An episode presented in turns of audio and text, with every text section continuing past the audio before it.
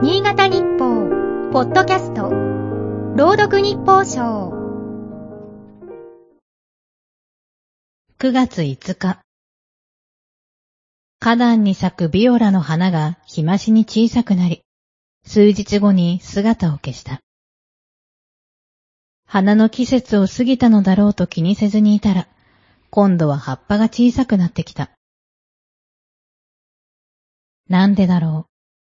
じっと見つめた先に答えがいた。黒とオレンジ色の毛虫が。それも一匹ではない。スマートフォンで検索すると、ツマグロヒョウモンという蝶の幼虫だった。毛虫は苦手だ。駆除しようにも手を伸ばすのもためらわれる。蝶ならいつか飛び去ると覚悟を決め、数日後。オレンジに黒いヒョウ柄の蝶が飛び立った頃には、ビオラに葉はなく、引っ張ると根っこがするりと抜けた。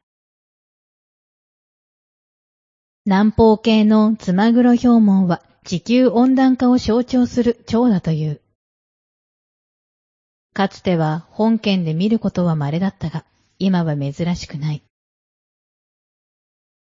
パンジーやビオラなどスミレの仲間を食べるといい。ガーデニングブームも生息域拡大につながったようだ。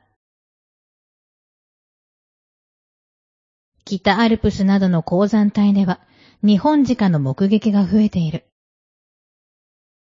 温暖化で積雪が減り、移動が容易になったためとの説がある。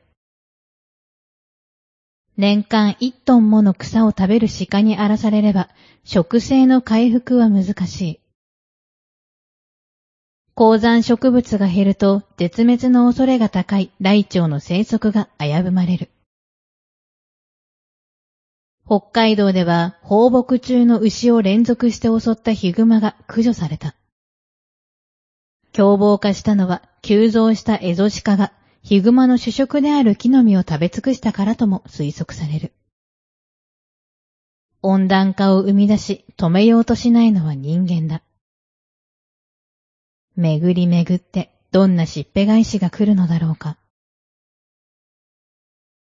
今日の日報賞は FM 角田山、吉木ゆりが朗読しました。